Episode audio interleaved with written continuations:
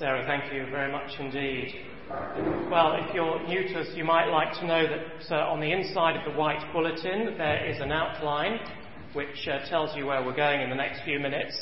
And if you're curious about the yellow question sheet, um, that is the sheet that we use in our midweek Bible study on a Wednesday, and it is based on the passage that we're studying together this morning. So um, please have the outline open in front of you as well as the Bible passage. And I'm going to ask for God's help. Let's pray. Heavenly Father, thank you for bringing us together this morning. Thank you for giving to us the Scriptures. We thank you that the Scriptures are God breathed and able to make us wise for salvation. And so we ask that you would speak words to us this morning that are timely, needful, helpful, and wonderful. And we ask it in Jesus' name. Amen.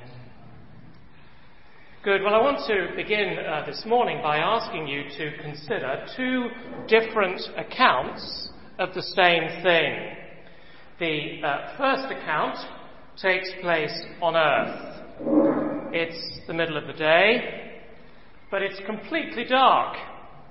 And right at the centre of the scene uh, is a man hanging in agony on a cross. And around him are various groups. Some are mocking him, saying, well, he saved others, he can't save himself. Others are indifferent. The soldiers. Uh, they've done it all before. It's just a job to them, and they're not really interested in the death of Jesus. They're just busy dividing his clothes among themselves. And then there's another group, the close family, friends, and they are in deep distress. They, they won't see him again. But their tears are not simply tears of grief, they're also tears of confusion. Because they thought he was the one uh, that he was the Saviour, that he was the Christ, that he was the Messiah. But now he's dead. And uh, that's the first account. You'll find it in each of the four Gospels. Here's a different account.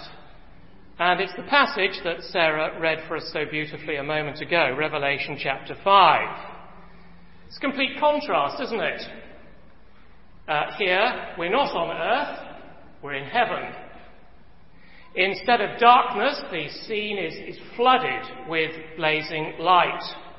And right at the heart of the scene, there is a throne. And on the throne, there is a slain lamb.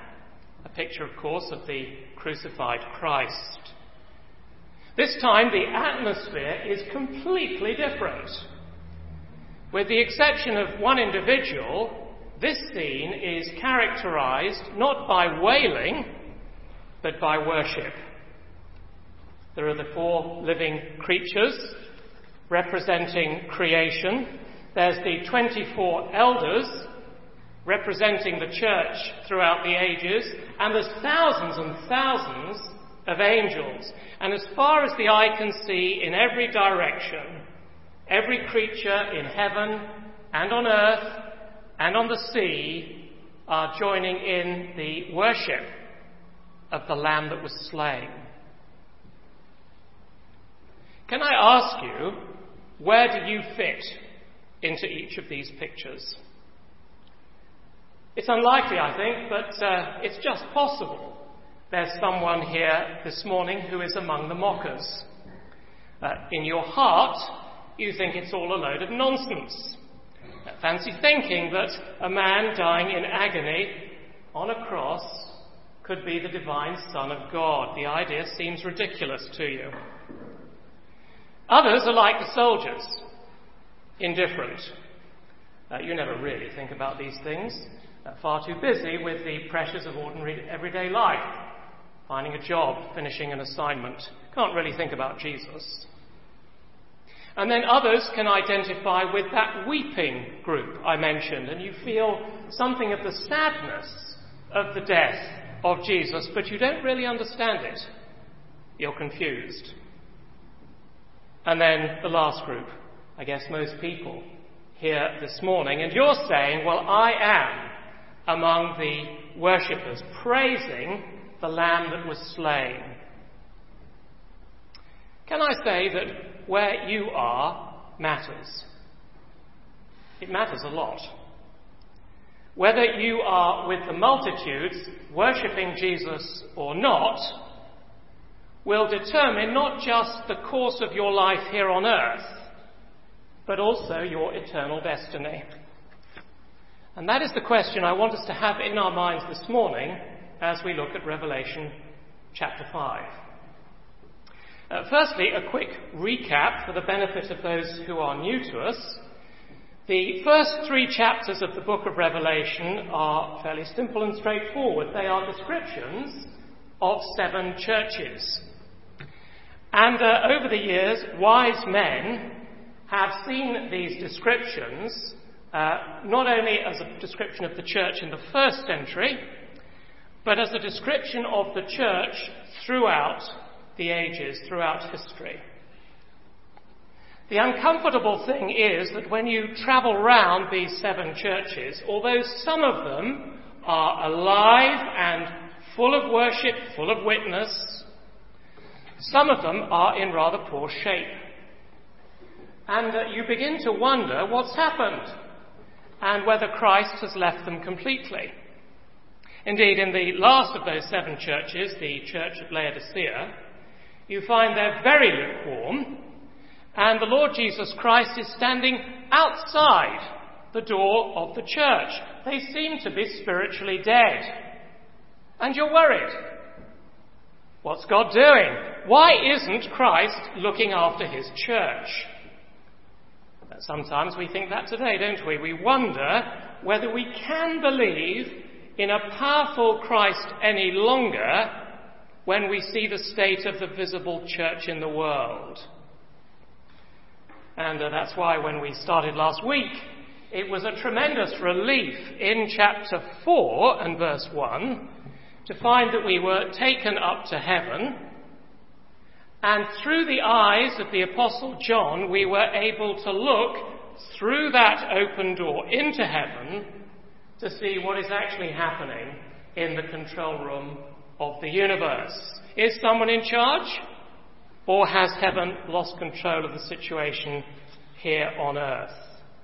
And to our great relief, we saw that in chapter 4, Almighty God is on the throne.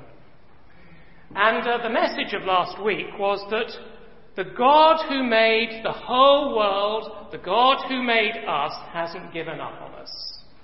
He's still on the throne of the universe and he continues to oversee his creation and his church. So you see, the picture that some people have in their minds that God has wound up the world and wound up the church rather like a clock, but now he's left us to get on with it, that is completely wrong. I'm rather fond of clocks. Uh, I have one at home that's more than 200 years old. But uh, every two or three years, it has to be cleaned. And if I don't get it cleaned, then eventually it stops working. You sometimes get the impression, don't you, that the church is rather like my clock. That no one's given it a good clean recently. And that it's not actually working in the way that it should. And you say, well, is God there or is he not? Chapter 4 was saying, Yes, he is. The Creator is still there. He's not on sabbatical. He's looking after his church. He's on the throne. And now, when we come to chapter 5, we come to something new.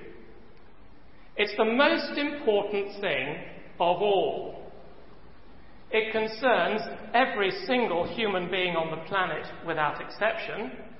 Very few know anything about it. What is it?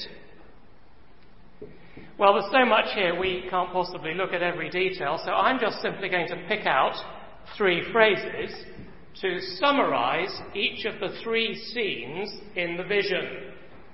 The first phrase comes in verse 4, where John says, I wept. And then in verse 6, he says, I saw.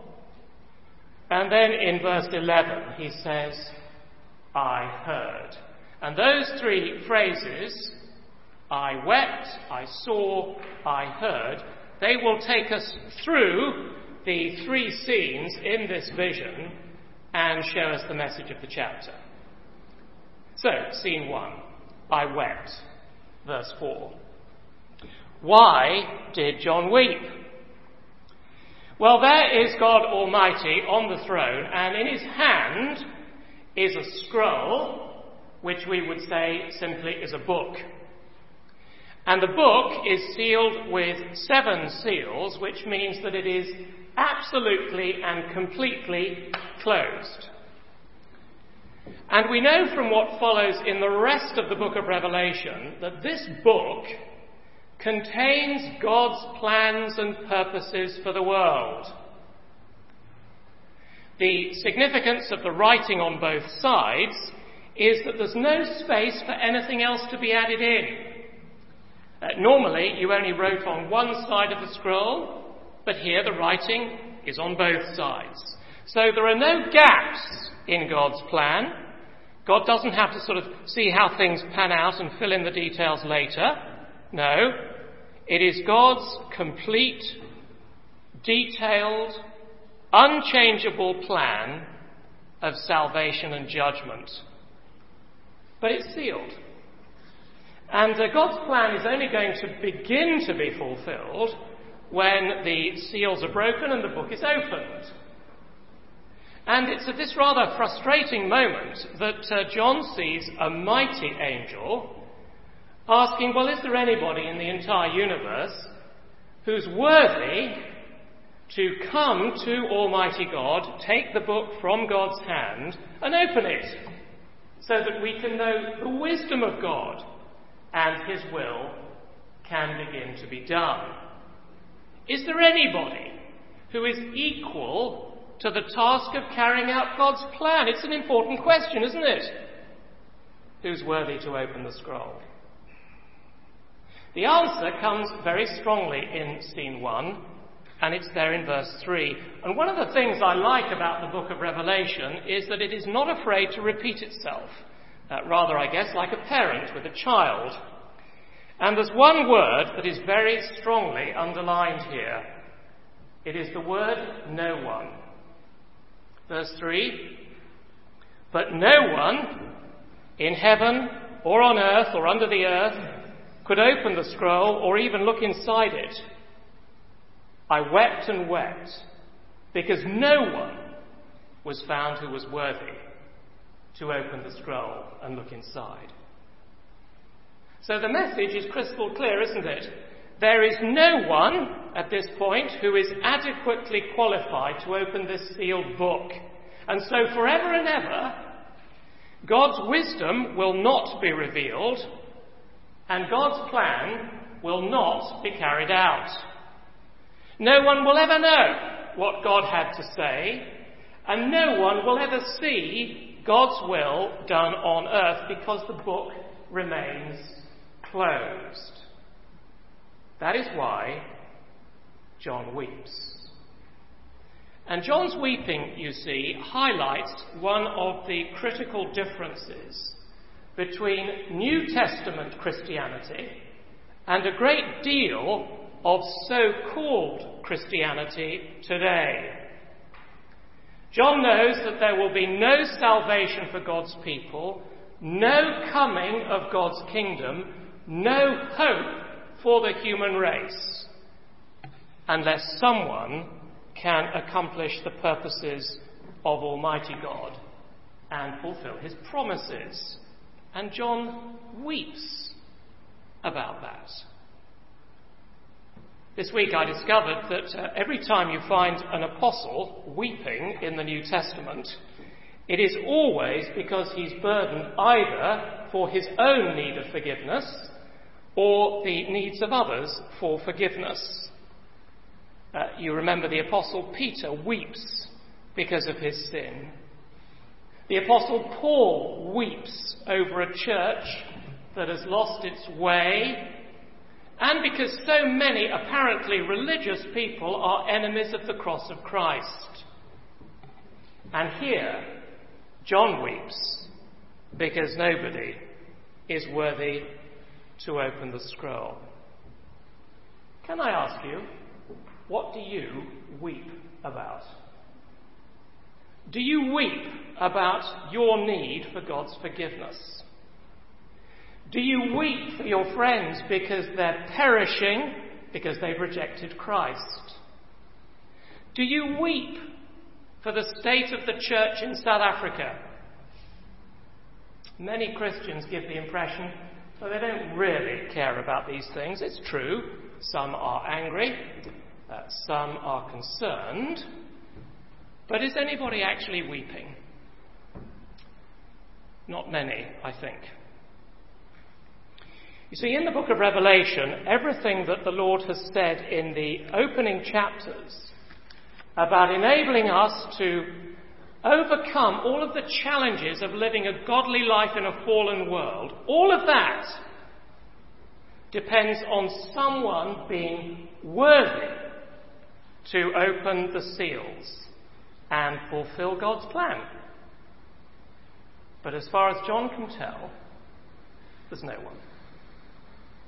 Now, that, you see, is the first challenge for us in chapter 5. You and I have to put ourselves in John's shoes and feel something of the suffering and the sorrow of a world that has turned its back on God and knows nothing of his plans to save us, to save us from the mess. John wept about it. Well, that's scene one. Scene two, I saw. Verse 6. Actually, the phrase I saw comes several times in the chapter. He actually begins in verse 1, doesn't he, by saying, Then I saw in the right hand of him who sat on the throne a scroll. But uh, by far the greatest and most dramatic thing that he sees comes in verse 6. Now think about the context. What has he just been told? Well, in verse 5, he's been told about someone who is strong enough to go up to God's right hand and take that scroll and open it.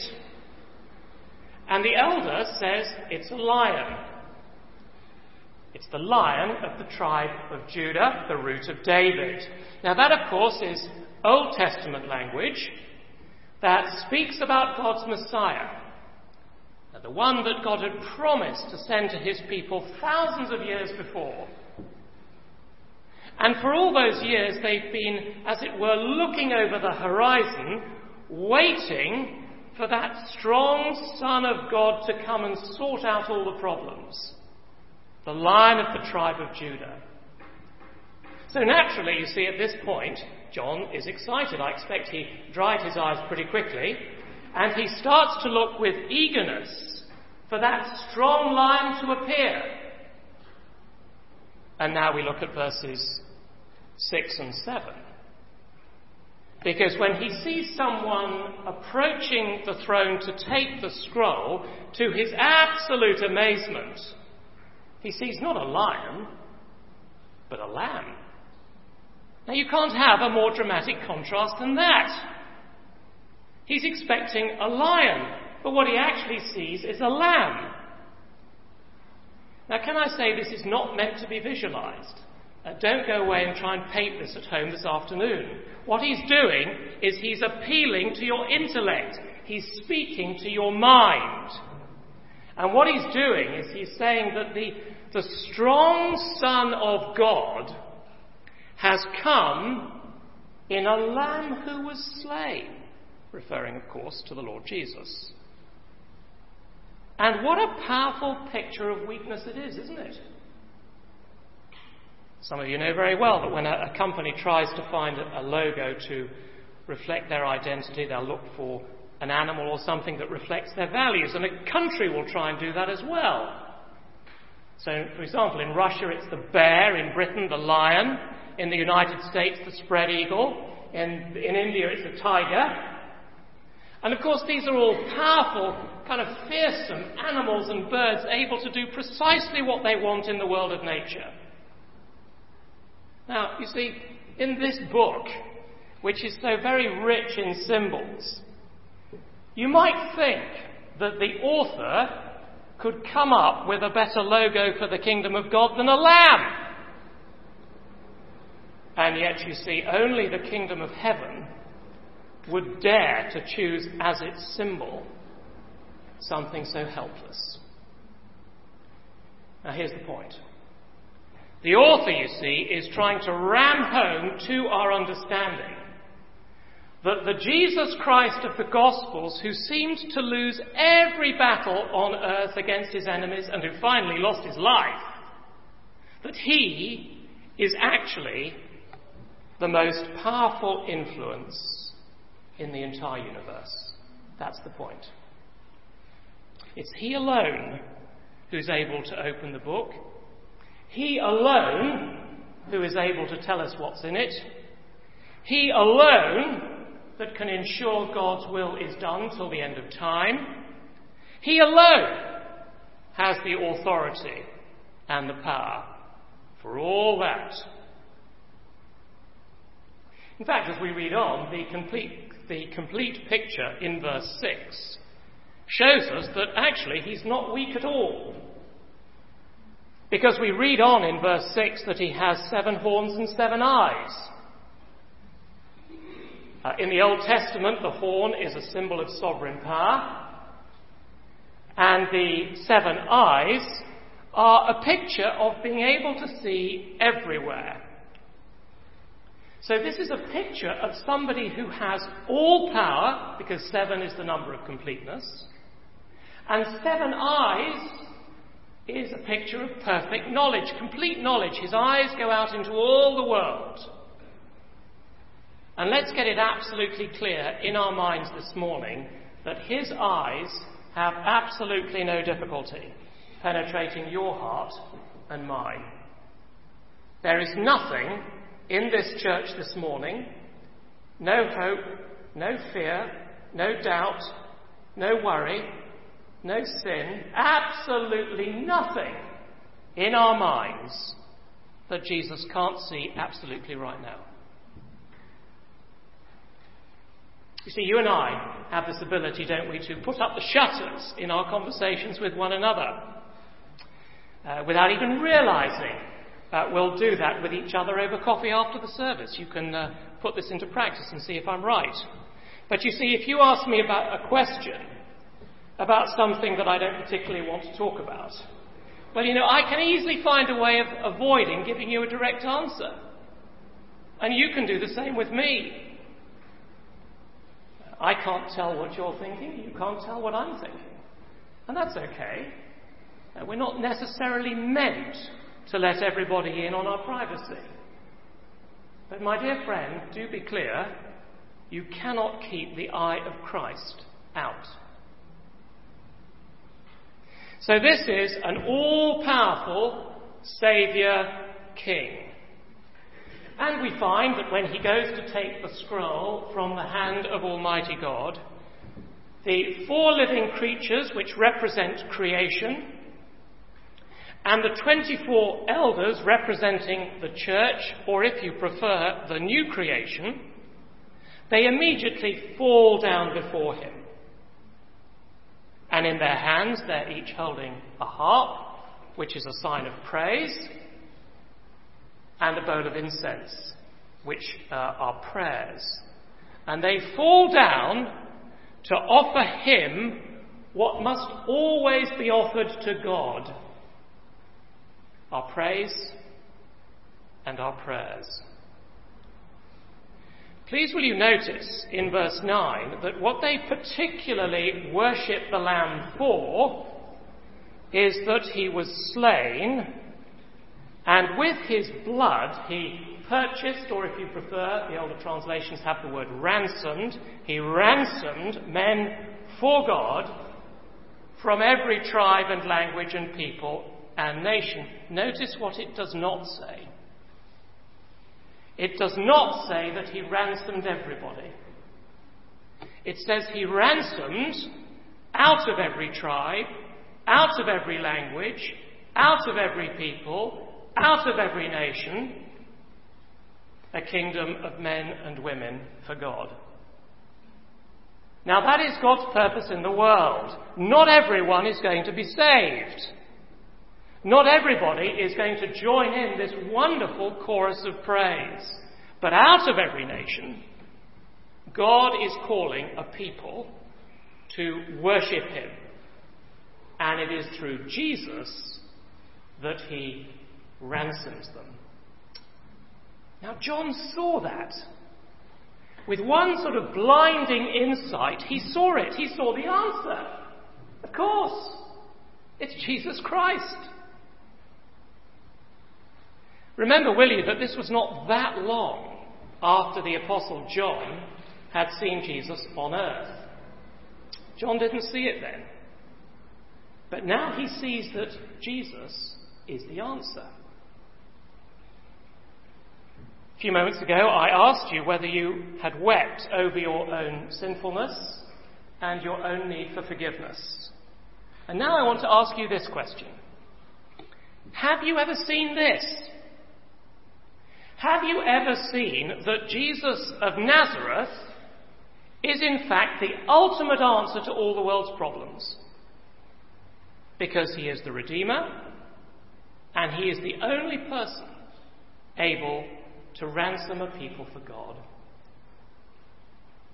What does that mean? Turn quickly, please, to 1 Timothy 2 on page 842. 1 Timothy chapter 2, page 842.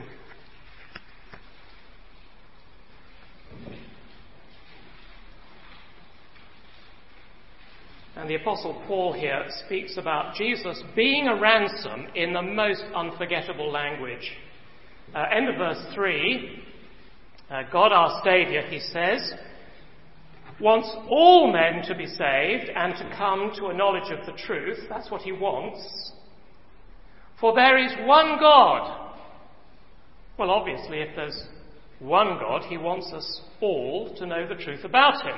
And so far, practically everybody in Cape Town agrees with that, even people who don't go to church. They all say, yes, of course there's only one God, and of course he wants us all to know him. But there are many ways to know him.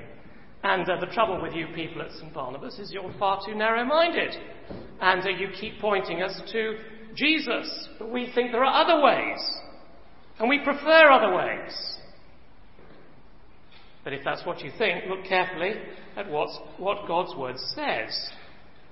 It says there's one God and there is one mediator between God and men. In other words, one road to God, one way of finding God, one mediator between God and men. The man Christ Jesus, and here's the word, who gave himself as a ransom for all men and women. Isn't that a tremendous statement? Have you ever seen that? One God, and you probably say, Yes, I know that. One mediator. Have you seen that? Or are you still denying it? The man Christ Jesus who gave himself as a ransom for all. He's able to represent every man, woman, and child in church this morning, every person in your family, and bring them all to God because he is a ransom for them and he has paid their price. John saw all that. Have you seen it? That is scene two. Let's move on to scene three. Verse 11 I heard. Then I looked and heard. Now, in chapter 5, John hears uh, three marvellous anthems. The first one we've already talked about in verses 9 and 10, which is really the anthem of the redeemed. It's the church's anthem. And John describes it as a new song because it's the anthem that you can only sing when Christ has forgiven your sins and by his Spirit changed your heart. And if he has done that for you, you will certainly be singing already. Because you see, church history shows very clearly that when the church is revived and when people enter into an experience of newness of life, they begin to sing. New songs are written. I don't know whether you noticed, but last week the Gospel Coalition uh, published a list of the best Christian uh, music albums written in the last 10 years. Uh, in order to qualify, in order to get on the list, those songs had to be both theologically and artistically rich. And I'm not an expert, you have to ask Alice about these things, but two things struck me straight away. One was just how much material has been written over the last 10 years. It is a vast collection. Uh, I've no idea how much of it is theologically rich, but the Gospel Coalition are a pretty good guide. I think they can be trusted, and I assume they've checked. But the second thing that struck me was that the vast majority of these composers are American. Now, that ought not to surprise us. Because you see, in America, in our generation, God has raised up some of the most effective Bible teachers in the world today. Men like Don Carson, Tim Keller, John Piper, Al Mohler, Paul Tripp, and so on. And many, many thousands of people have been converted through the ministries of these men.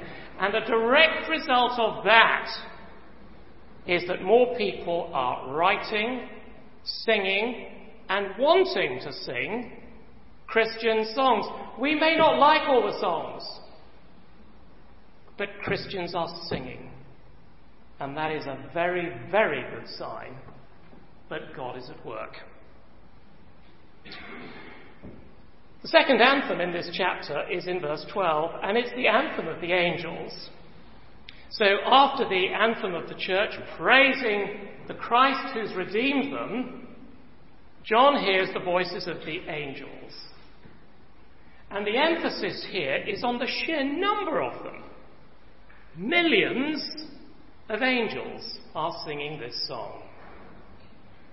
And now they're not here singing so much about Christ as the Redeemer because angels have never fallen. So what are they singing about? Well, they are acknowledging what is, in a sense, new for them.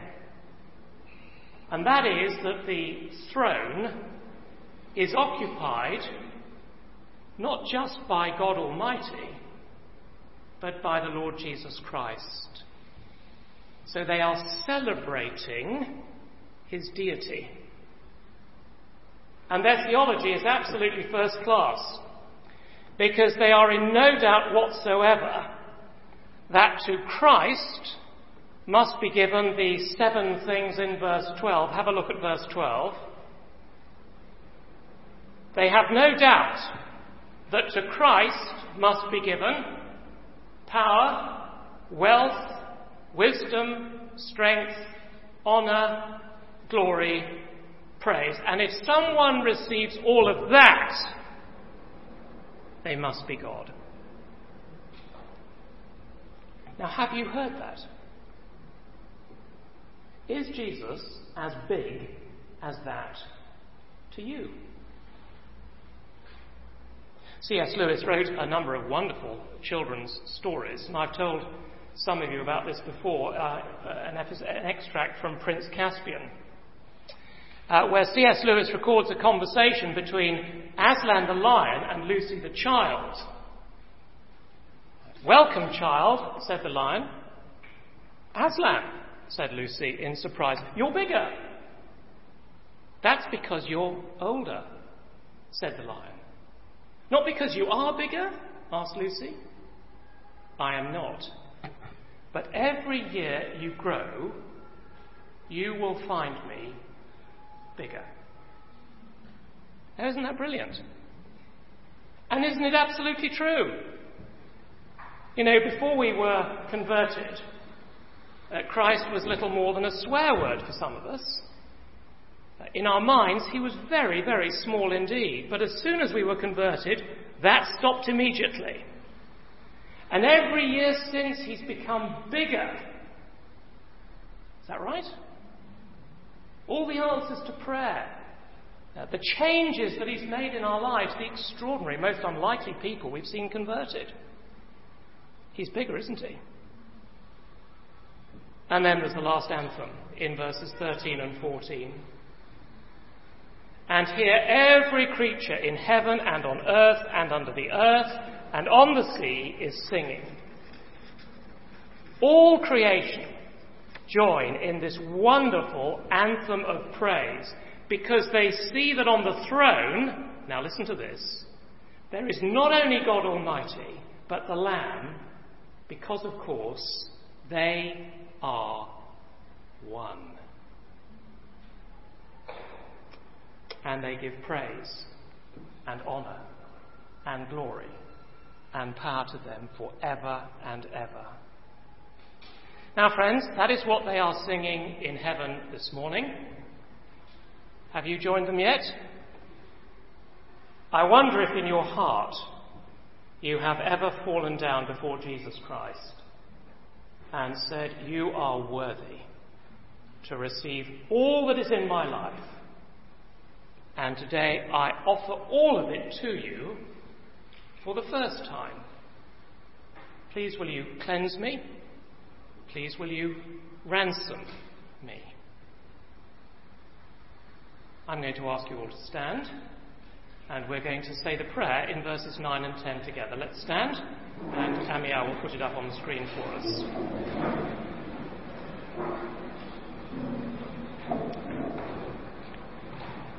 Together, Lord Jesus, you are worthy to take the scroll and to open its seals, because you were slain, and with your blood you purchased men for God from every tribe and language and people and nation.